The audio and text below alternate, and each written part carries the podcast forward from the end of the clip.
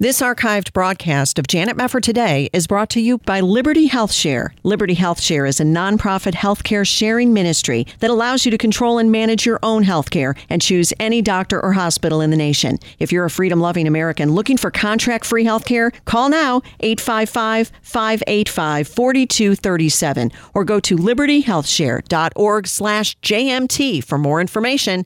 libertyhealthshare.org slash JMT. This is Janet Mefford today. Our confidence is in Christ alone. Are we going to stand with God come what may? If the Word of God says it, I believe it. And that's the way it is. And now, here is Janet Mefford.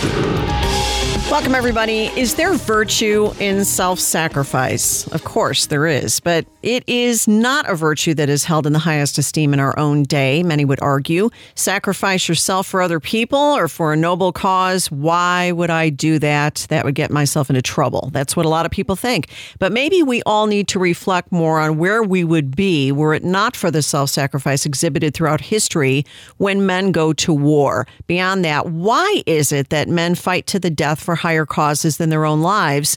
And why do some fight even when the battle seems to be a lost cause? And if you're wondering why I highlight men, it's because, as my next guest points out, war is at root a masculine endeavor, and that's a very important issue to examine as well. So, we're going to talk about this all today with author Michael Walsh, former classical music critic and foreign correspondent for Time Magazine, recipient of the 2004 American Book Awards Prize for Fiction, and author of the latest book that he's written called Last Stands Why Men Fight When All Is Lost. So good to have you here, Michael. How are you doing? I'm great, Janet. Thank you for having me on. Thank you for being here. I think this is interesting to start with this because you say you grew up with heroism because of your dad. Your dad was a Marine and also a Korean War veteran. How did your life, looking up to your dad, kind of help inspire you to write this book? Uh, it took a long time. I mean, my father was in Korea at the Chosin Reservoir 70 years ago this week. Wow. I'm 71, so you, obviously he was fighting for his life when I was an infant. Hmm. Uh, then he came home and had another son and three daughters. So our family would literally have not been here had he not fought so hard and survived that uh, famous military last stand, Marine Corps history last stand. Um, I should say that he never talked about it. I mean, when you grow up in a Marine household, you're Marines first, Yeah. basically. Yep. We were we were we were Marine kids first, Irish kids second, Catholic kids second, and Irish kids third. Maybe Catholic kids first, Marine kids second. It went back and forth. Right. Uh, but he didn't start talking about it until relatively recently, and so when I started to conceive this book in the summer of 2018, I realized, having gone through these various battles, such as Thermopylae, where the Greeks stopped the Persians, uh, Custer's last stand, obviously, lesser-known last stands, such as the sack of Rome in 1527. I realized I had a survivor of a last stand in my own family, so I had a chance to spend a few hours with my dad interviewing him about his personal reminiscences of the night of November 27th and 28th when the Chinese attacked.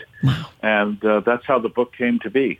Yeah, and it's such an interesting battle, the Chosin Reservoir, because there are a lot of people nowadays who probably don't know much about it. But that truly was a, a, a formidable battle because you had all of these troops. They were surrounded by the Chinese. It looked like it was all over.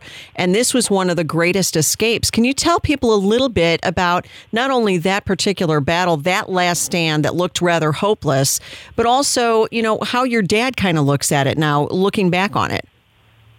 Uh, yeah, well, that's two quite different questions, as you'll see from my answer. Number one is the Marines had pushed all the way to the Chinese border in around Thanksgiving of 1950.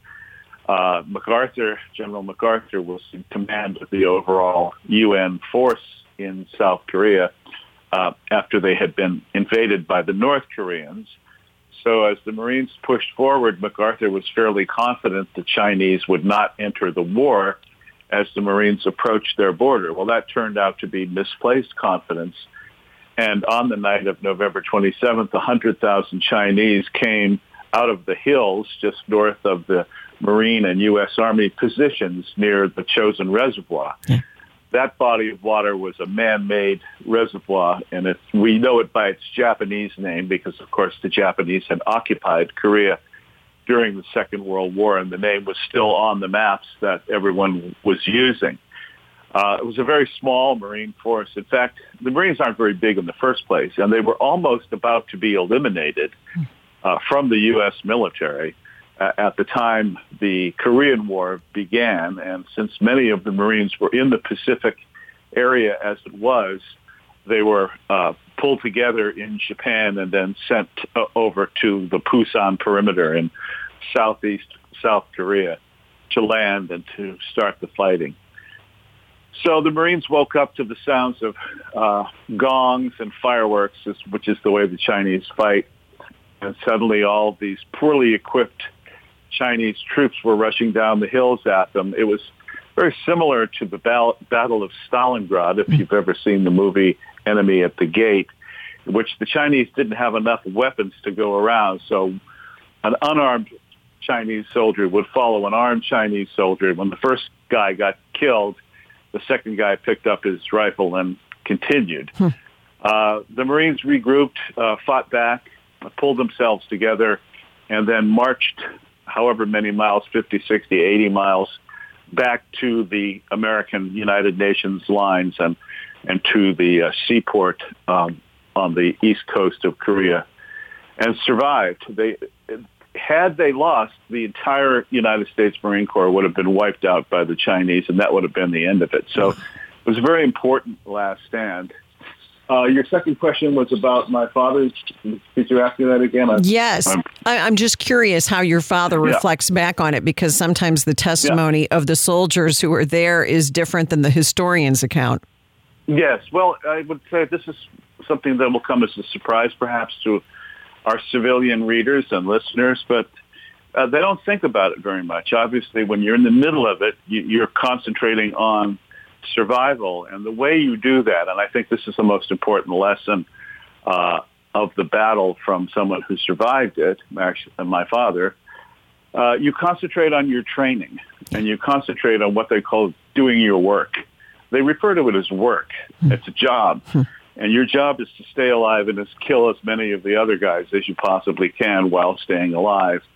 And that's really how it how it uh, plays in their minds. I asked him, "Were you frightened?" And he looked at me like that was the oddest possible question to ask. he said, "We went to work, and that's what they did." Wow. And that's so interesting because when people are outside the experience of war and looking in, they may talk about things like duty and honor and courage, and yet that's not necessarily the way these soldiers see themselves. Is that kind of a common thing that you found when you were doing the research on this book that those men who went to war and fought so valiantly and sometimes were fighting these battles that seem to have been lost, they were thinking more like your dad than they were thinking about self sacrifice and courage? Well, I you know I can't ask them because they're all dead now. Right, uh, sure, sure.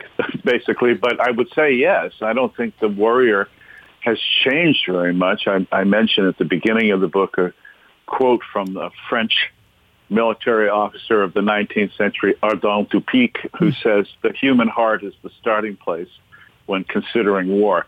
And the human animal doesn't change. This has been a long-standing point of mine in my earlier books, The Devil's Pleasure Palace and The Fiery Angel, which are cultural studies of Western civilization. Uh, I don't believe the ancient Romans are any different than we are. They may have sl- slightly different social attitudes, uh, in many ways better social attitudes, I would say, having become a student of Roman history. But people don't change. And one of the fallacies of the modern age is to assume that men can be women and women can be men. And this book has as its subtext the positive value of toxic masculinity, to use the term the feminists used to disparage what we would just call masculinity. Absolutely. Absolutely. And, you know, that's one thing that the angle that you took there really resonated with me because you're just speaking so much truth here when you're talking about not only war being a natural state of man, which we can see throughout the course of human history, but that this really is a masculine thing, no matter what the feminists say about women needing to be in combat. If you're a woman and you're reading this book, you're going to understand exactly what Michael Walsh is saying. We're going to go to a very quick break. We'll come back talking about last stands, why men fight when all is lost. Stay with us on Janet Mefford today.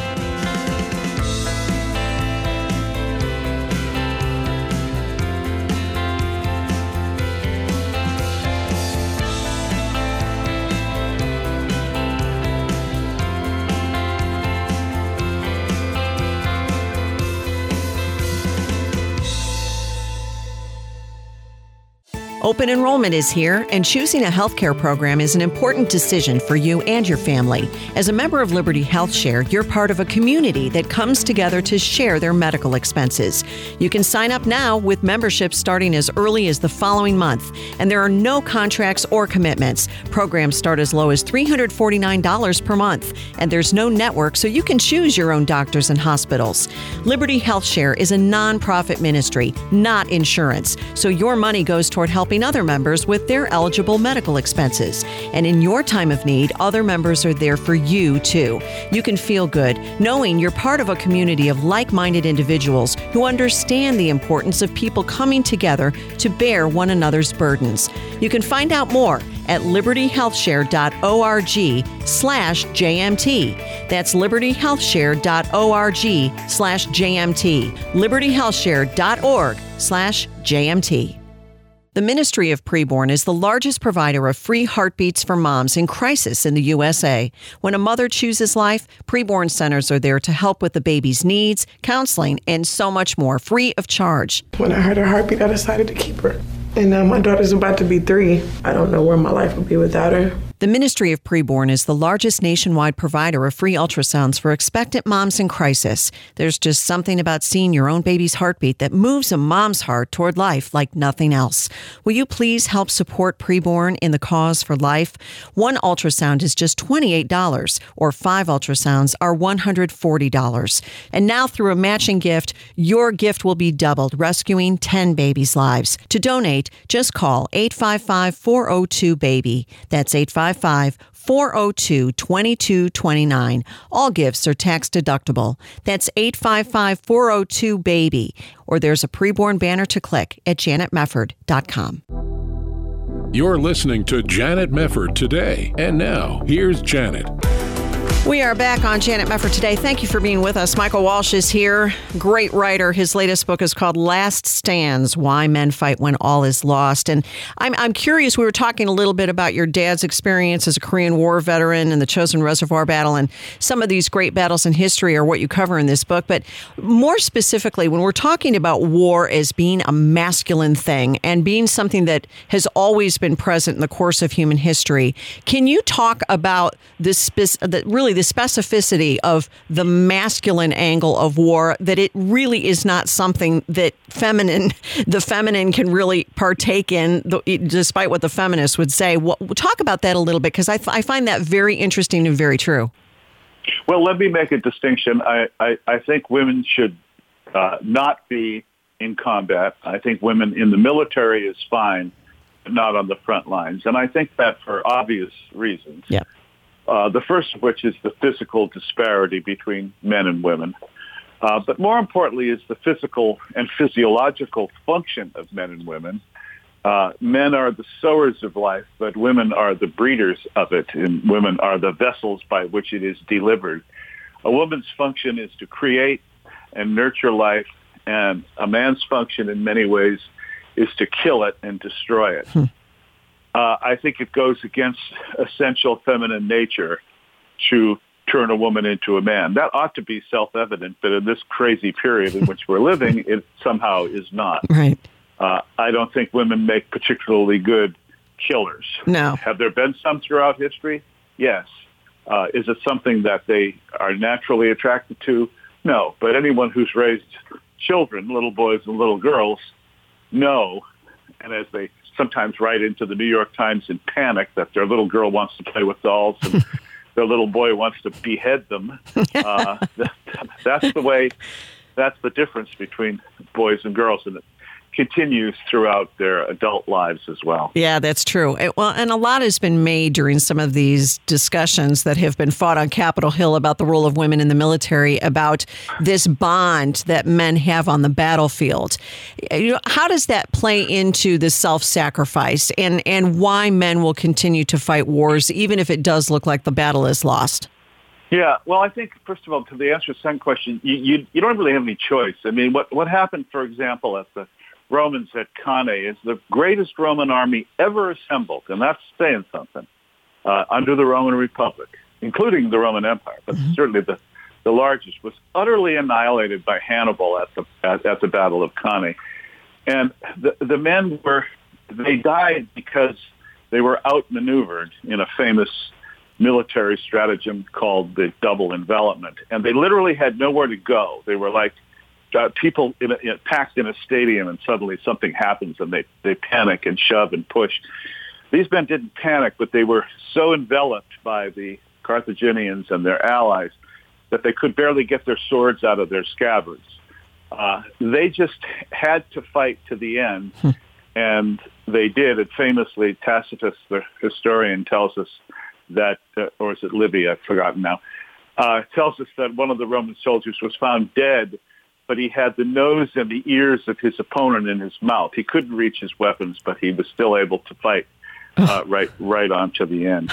Oh um, wow.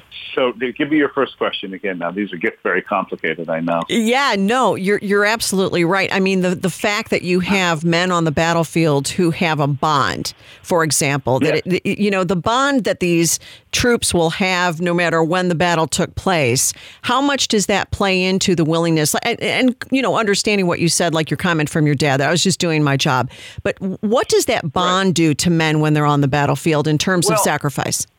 It's literally uh, uh, part of the of the act of warfare. So I'll go back to the Romans again. In the in the legions, which had developed out of the Greek phalanxes, were much more flexible uh, and, and manipulable. In fact, the, some of the units were called maniples. Uh, you had a shield on your left hand and a short sword called the gladius in your right hand. The word gladiator comes from that sword. It was a short Spanish sword that was uh, a, a thrusting, stabbing sword, not a slashing sword. You didn't fight a sword fight with it. You just stuck it in the guy's belly. Uh, you were always fighting aggressively to your right. So you were protecting your buddy to your right who had his shield up and was fighting to his right. Hmm. So that every man was in effect both on offense and on defense for his buddy. And the Roman legions were extremely well disciplined. Uh, and pretty soon that bond between that soldier to your right became the most important bond in the world at that moment, as it literally was. Yeah. And I think soldiers from that period on uh, understand that and realize they have to protect their buddy because their buddy is protecting him. No one else is in that foxhole with them. Yeah. That's right. What one of the most famous last stands, and I'm saying this here in Texas, obviously would be the Alamo. And that's one that yeah. you cover in your book. That's an interesting one, though. You remember the Alamo, and yet all the guys died. So you know it's a little different than some of the battles that we we talk about in history. But what do you take away from that particular last stand? Uh, the Alamo is really a tricky one, as I say in the book. Is it is it, it, it, it is in a sense the most politically correct last stand that America celebrates, especially looking at it now through the wrong end of the telescope. Yeah. Uh, the Texians, as they were called, were fighting for independence from Mexico. And they were in Mexican territory, oddly enough, at the issue of the Mexicans, because the Mexicans couldn't protect themselves from Comanche Indian attacks. So they opened it up to the Anglo settlers from the South and the Central South, Tennessee, for example, obviously Davy Crockett, uh, from Louisiana. Uh, and so as the Americans came in, the Mexicans realized they were losing control of their own territory. And that's when Santa Anna, who was then president of Mexico, in addition to being their generalissimo, uh, decided to root them out. And the Texians in, in the Alamo decided they didn't want to be rooted out. And you know Texas history better than I do, but they were all working with Austin and, and some of the other uh, uh, military figures in, in Texas at the time, and they stood their ground until the end. They they weren't all killed actually in the battle. After the Mexicans swarmed the Alamo, they were put to death. Yeah. So uh, some of the women and and uh, non-combatants were allowed to go, but the rest of them were all slaughtered. And uh, it's it's an incredible stand against the overwhelming odds and it certainly changed the course of American history. So Sure that's. Yeah. why we still celebrate the Alamo today. Yeah, that's right. You know, it's interesting to me, though, when you're talking about concepts like heroism is about masculinity, and some of this stuff is very politically incorrect for our own times. What does the rising tide of feminism and maybe the advancement of beta males in the West say about our present ability to win any future wars that could be on the horizon? Because if you're insulting masculinity the way it's become so fashionable to do in the last decade or so, how in the world are you gonna are you gonna handle it? I mean, when if you do have, God forbid, some big war with China or Iran or who knows who, what what's going to happen to us? We're going to lose. Simple. Yeah, I mean, that's the end of that. That's the end of the answer. You're going to lose. Uh, you cannot win uh, with without men in your army. no, Uh, I'll give you an example of the difference between men and women. I'm thinking about this actually for another project.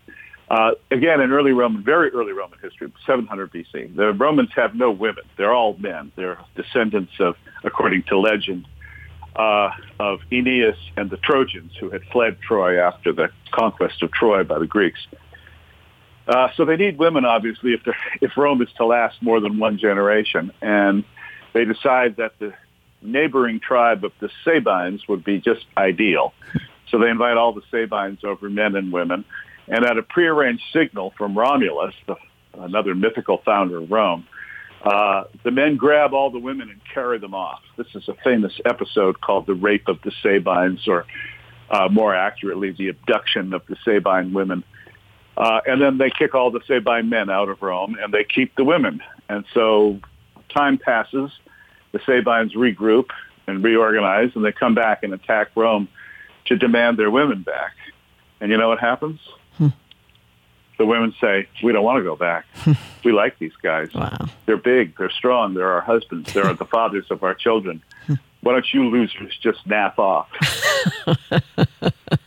Men, li- women like masculine men in the end. That well, don't blame me. Blame blame Livy. But uh, that that is the story of the Sabine women that they go instinctively with the man who is going to protect them and shelter their children. Yeah. And that's why you can't have feminists and soy boys protecting you because they won't. Well, and that's the thing. And and when you're looking at this whole concept of fighting no matter what, it kind of rings a little bit with me because there are a lot of people right now in the United States who feel like they're fighting for an America that uh, a good number of people in America want to try to destroy or take away. Uh, How do you apply what you're doing here with the thesis of your book to our own day, you know, in a macro sense?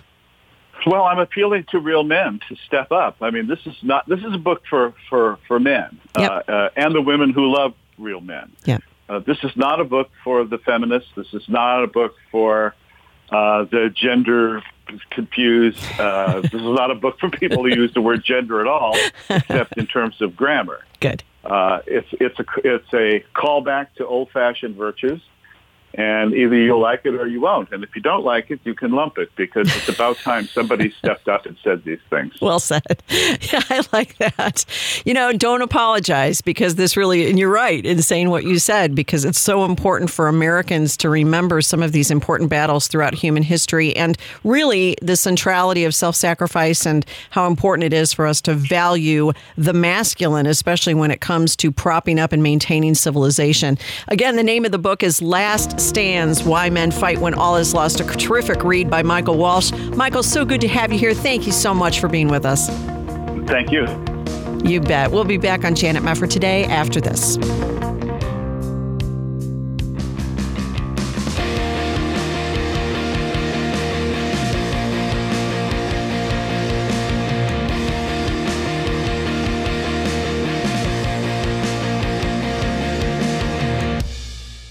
This archived broadcast of Janet Mefford Today is brought to you by Liberty HealthShare. Liberty HealthShare is a nonprofit healthcare sharing ministry that allows you to control and manage your own healthcare and choose any doctor or hospital in the nation. If you're a freedom loving American looking for contract free healthcare, call now 855 585 4237 or go to libertyhealthshare.org slash JMT for more information. libertyhealthshare.org slash JMT. This is Janet Mefford today. And now, here's your host, Janet Mefford. Welcome back. Would it bother you if somebody came forward and gave $93 million to a number of key Christian schools, seminaries, colleges, and organizations to get them to reimagine church? Would that bother you at all as a Christian?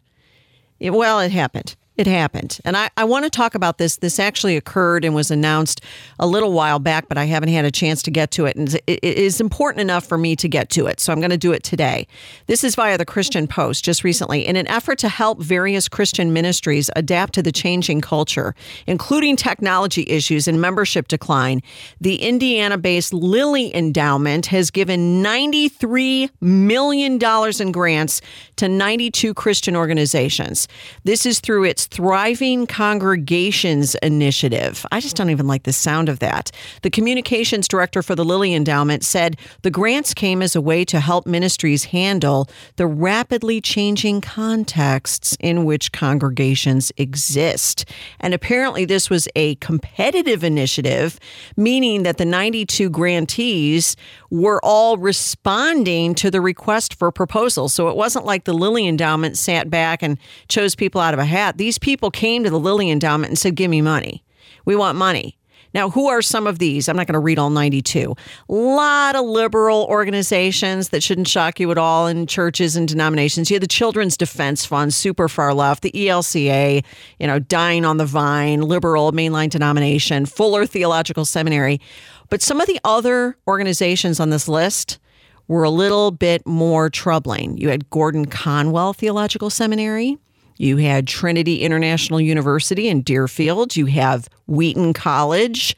And you have Redeemer City to City. Now, I'm going to focus in particular on Redeemer City to City. Why? This is the church planting organization that was founded by Tim Keller, who also is co founder of the Gospel Coalition and has had, in my opinion, an outsized influence in destroying the PCA from within. But that's a whole nother show. You can go back in my archives and listen to those shows. So he is an extremely important figure within evangelicalism. And I think more and more over the past five, six, seven years, people have exposed him for the uh, liberal that he is. I don't really care what his protestations are about not being totally liberal, I, I, can see what he's done. So I don't really care what your doctrinal statement says. I can see what you've done in the PCA. I can see how you've gotten behind the Sam Allberry, you know, share your kids with the gays audit. And I remember that whole thing, uh, the living out audit, where you were trying to do a, a biblical stance at these churches and figure out if they were biblical on the issue of sharing their children with homosexuals. So uh, that that's all in view. Uh, plus the fact that Tim Keller was re- recently outed as a registered Democrat and he said, Oh, it's just strategic. It's strategic. I just want to make sure that I can get the best Democrat of all because only Democrats will ever be elected. Well, right, only Democrats will ever be elected if you don't register for the other party. If everybody registers for one party, yes, you're going to get whoever that party puts forward. I don't buy it. At any rate, I want to talk about Redeemer City to City. And I want to say before I get into that, that the Lilly Endowment, in giving $93 million to all of these Christian organizations, is doing something that I find a little bit weird. Because why would the Lilly Endowment care about the church? Why would the Lilly Endowment care about rapidly changing contexts, blah, blah, blah? Why would they want to spend so much money to help Christian organizations, not only those that are very far left already and, in my opinion, gone, but those who are, you know, still kind of having a good sort of reputation among conservative evangelicals. Now, Redeemer City to City is a nonprofit organization. It describes itself as prayerfully recruiting, training, coaching, and resourcing leaders who cultivate gospel movements in global cities, primarily through church planting. Again, headed up by Tim Keller. And I went back to a speech that he gave at the Lausanne Congress on World Evangelization in Cape Town back in 2010. I want you to listen to his philosophy on church planting because a lot of people have pointed out that with Redeemer City to City, unlike his involvement at Redeemer Presbyterian Church, from which he's now retired in New York City, this thing is not about planting PCA churches. Which you think would be his deal because that was the denomination in which he was such a king and such a superstar. That's not what he's into now. So let's listen to a little bit of what Tim Keller said about 10 years ago about reaching cities. This is cut one. The differences between America and urban America are enormous. And yet, it's typical in most, I think, parts of the, of the world for Christianity to be forged in uh, the non urban parts of the country. And so there's a way of speaking, a way of communicating, a way of living together, a way of organizing the church that's, uh, that fits perfectly that part of the world uh, that part of the country. And then what typically happens is people just pick those churches up and set them down in the middle of cities, a completely different kind of context, an urban context, and they don't seem to be effective. And everybody says, What's wrong? It must be those awful city dwellers. They just don't love Jesus. When actually it's because we haven't created contextual churches. Okay, nobody else in any church outside of New York City or any urban environment has different cultures. I mean, I get out a little bit more. There are a lot of churches that have different cultures and people from different backgrounds. It's kind of setting up the city church as the ultimate church, which is ridiculous. It's ridiculous. So, what do contextualized city churches have to be? Cut to. Churches that are contextualized for the city have to be extremely culturally sensitive. And here's why. Culture, our culture is largely invisible to us. So many of the way, of the way of the ways in which we act and think are are really uh, unique to us culturally, and they're kind of invisible to us. And therefore, when you start a church in a more homogeneously uh, uh, monocultural place, people come together and they communicate with each other and they talk with each other they plan events, they make decisions, and, and nobody even sits around and says, How should we do that? Because everyone in that culture does it in a certain way automatically. When you go into cities, you are going to be uniting people from different cultures in the same church. You can't reach cities, you can't reach center cities, unless you're bringing people together uh, from different cultures. All right, you're bringing together different cultures, correct, but that's always been the case in Christendom in various locations at various times. You're bringing together people who are from different backgrounds or different races, different ethnicities. But so what? That's true in all kinds of places around the world. The city doesn't become magically different than any other corp, you know, place in the world just because you have different cultures. It's the same gospel, the same Savior, because we all have the same problem, which is sin. And if you're doing your job as a Bible focused pastor, you're not going to be talking so much about contextualization as much as you're going to be talking about Jesus Christ. And I don't hear him talking about Jesus Christ. He's talking about contextualization. That's what it's about. Of course, he says the different cultures can lead to problems. This is cut three. And as a result, there's going to be uh, tension because all kinds of things that, that uh, how you make a decision and how you even organize events and how you communicate and how you preach and how you do discipleship and how you do pastoral care are, uh, are different in different cultures. And in order to create a multicultural church, uh, a church committed to combining the, the various people of the city, the di- different cultures in one church, it's going to create a. It's going to take a lot of ingenuity, it's going to take a lot of creativity, but most of all, it's going to take a lot of discussion and it'll probably take a lot of debating. Uh, let me put it this way a, an urban church has to expect constant complaints of racial and cultural insensitivity. It has to expect them, it has to be patient with them, and it has to expect them never to really go away. Uh, if you have a multicultural church, very often when you're forming it, you're very excited and you get everybody together, and then there's a lot of fights, and then you get through them and you say, Now we're, we're one people and everything is fine. And five years later, six years later, seven years later, you're still having regularly disagreements, misunderstandings, charges of, uh, of uh, racial or cultural insensitivity. And they will never go away if you are a church that is committed to being an interracial, inter multicultural church, and churches in the city almost always have to be that. And therefore, you say, that's the price we pay to do something the gospel wants us to do the gospel wants us to do, isn't it? What God wants us to do. And by the way, why in the world would you expect constant complaints and just say it's never going to go away? People are going to complain about race and cultural insensitivity. It's never going to go away. Well, it's never going to go away if you expect that it should never go away. If you're doing your job as a pastor, you will teach your people that we are one in Christ Jesus. Knock off your complaining. Isn't that something the Apostle Paul would have said? I think so. Have you read Galatians chapter 2? How he dealt with Peter and the issue of the Judaizers, I don't think Paul would put up with a lot of racial complaints. Not for long, anyway. We're going to come back right after this with the reimagined church here on Janet Mefford today.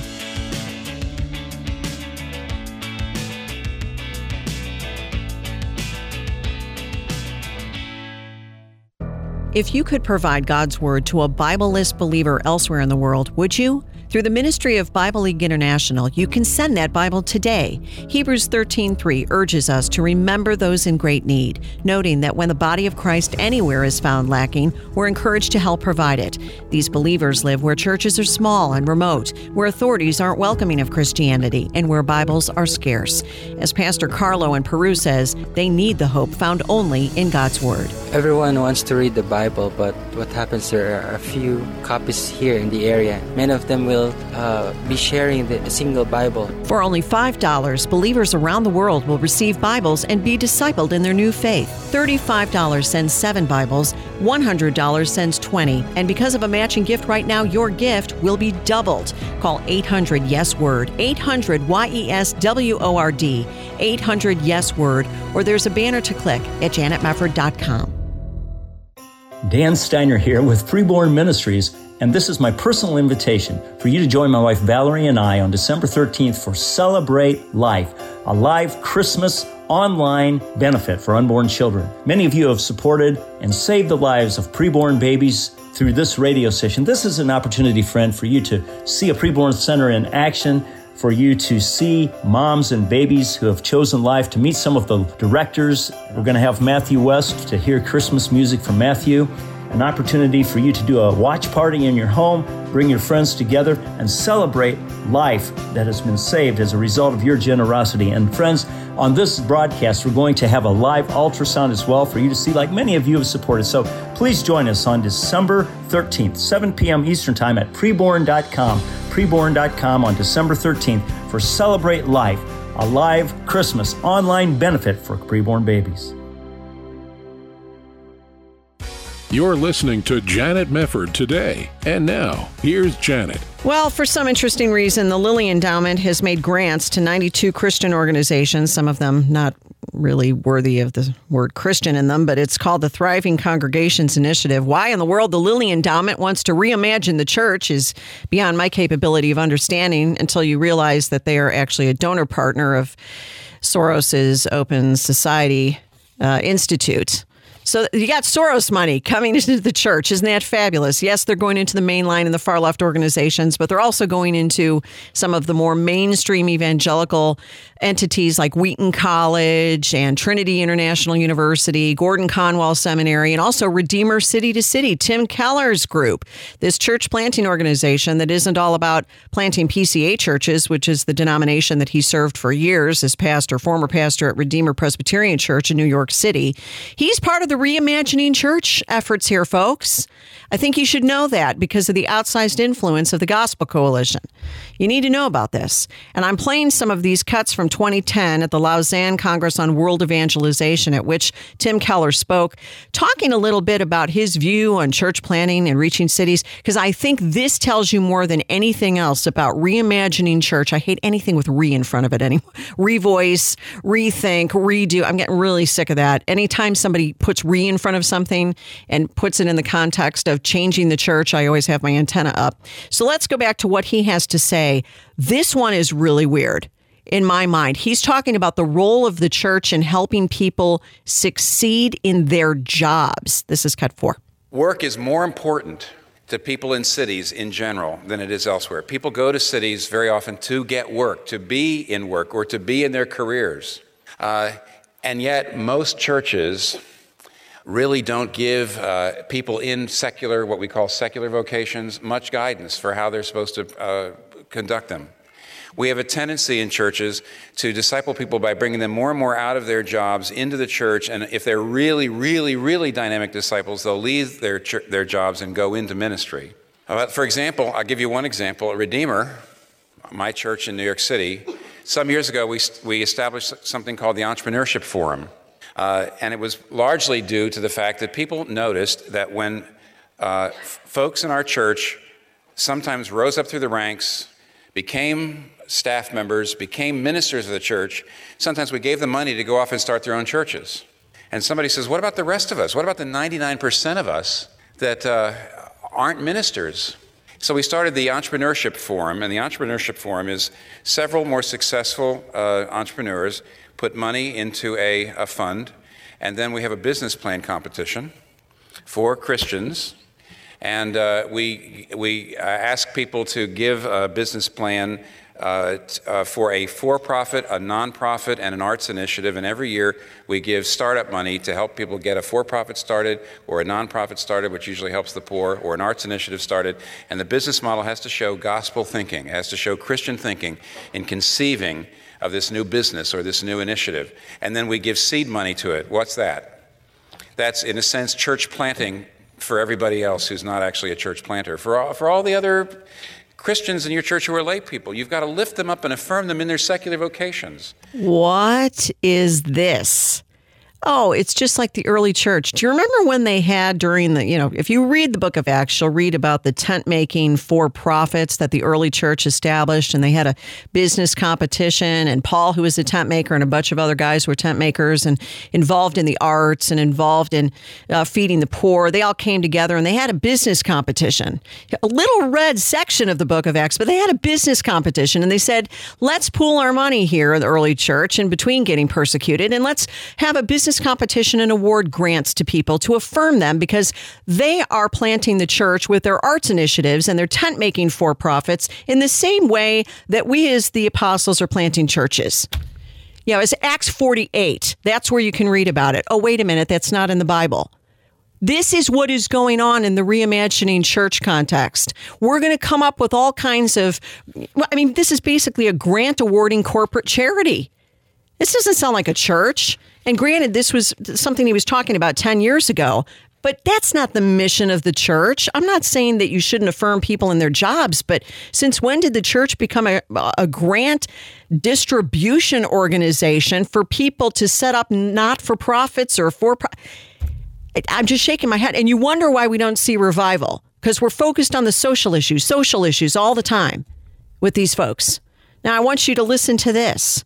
Uh, caring for the poor. This was something else that Tim Keller discussed. This is cut five. Along with intense evangelism, your church needs to be famous for its care for the poor. If the city sees you only evangelizing and growing that way, they will assume you're just out for power and money because you're just trying to increase your tribe. But if the city sees you caring about the poor, caring about issues of justice in the city, then they will say, well, maybe these people really do maybe they really are characterized by Jesus' love. You have to be famous for your uh, love for the city.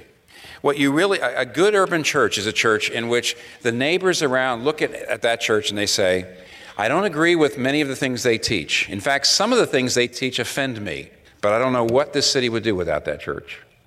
Uh, uh, where do you begin with this? You know, I was thinking about the book of Jonah. And when God called Jonah to go to Nineveh to do social issues and social justice, oh no, he didn't. He said, Go to Nineveh and tell them to repent. That's what he said. And God himself said in that book, Should I not be concerned with that great city? God didn't say, Go and be famous in caring for the poor, Jonah. And then, even though they don't like your teachings and they don't care for me and they don't care for my word, at least they'll see us being famous for caring for the poor. And then they will do what, Tim Keller? They will immediately fall on their faces before a holy God and repent and put their faith in Jesus Christ and begin to act like disciples of Jesus. Again, we're back to this whole social justice garbage. Yes, we should care for the poor. I'm not at all negating that. But the emphasis is all on social issues. This is just like the old liberal mainline. This is exactly where evangelicalism is headed. It's heading there as quickly as possible toward the cliff. And when it finally goes over the edge, they can thank the Lilly Endowment for giving them 93 million bucks. At least they got money caring for the poor. Hey, can you give us a grant? And what about this city reaching movement? One more cut from Tim Keller. This is cut six. To me, a city reaching movement is when the body of Christ is growing faster than the population of the whole uh, of, the, of the city. So when the number of Christians is going from 1% to 3% to 5% to 10% of the population over 10 or 20 years, now you've got a movement. You don't just have a few churches planting churches, you got a movement. Well, what creates a movement? Number one, what creates a movement is five or six church planting movements in different denominations or traditions. I, I, know I'm going to sound facetious here. I'm a Presbyterian and I like being a Presbyterian. I enjoy my Presbyterian heritage and my Presbyterian distinctives. For reasons that escape me, not every person in New York City who wants to become a Christian wants to be a Presbyterian. Uh, this, I, I'm still doing the research on it. I haven't found out the reasons for it. I do know that Pentecostals and Anglicans and Methodists and Baptists and Presbyterians tend to reach different kinds of people and in different sorts of. If, if I'm caring about increasing my tribe and not really caring about reaching the whole city for Christ, then all that matters is I, pray, I, I plant Presbyterian churches. But it's my job, if I love the city, to make sure that church planting movements are going on not only in my own denomination, but to help them get going in the other ones. That's quite amazing to me. PCA pastor, involved in the PCA, deeply involved in turning it in a more progressive direction, a more pro LGBT direction. And now he wants to go out and have a city planting movement, church planting movement in the city, and let's get all the denominations. So we're going to plant churches of every denomination. Look, there are Christians in various denominations, but that's just weird because this is more like a business plan than it is anything else. By the way, I don't know if I mentioned this at the time, but the church that was founded by Pastor Tim Keller, Redeemer Presbyterian, as was reported back a couple of months ago, August, I think it was, spent $30 million in an all cash deal to buy a building on the Upper East Side of Manhattan to house a new campus of its family of churches. Well, no wonder they need money from the Lilly Endowment. How in the world are they going to afford all this? I mean, that's Redeemer Presbyterian Church. I don't know how fungible the dollars were and if the dollars flowed there, maybe not at all. But that's a lot of money. That's an awful lot of money for the Upper East Side. What they need more donors. I mean, that's where the money is in Manhattan. If those people haven't all moved out of Manhattan by now because of the insanity of Cuomo and De Blasio during the pandemic. My point is this. My point is this. Pay attention to what is going on around you because you have these big Soros linked organizations like Lilly Endowment getting involved in handing money to Christian organizations to try to subvert us from within. That's exactly what's going on. They don't care about our post pandemic look. That's not their interest. I don't believe that for a minute. They want to subvert us. And if we don't stand on the word of God and understand that the way churches are planted and spread and the way that we get revival is from the word of the Lord being preached and spreading, as it says so many times in the book of Acts, then we are going to completely lose our bearings. And we need to be aware of all of this because it's going on all around us. God help us. Lord, save your church.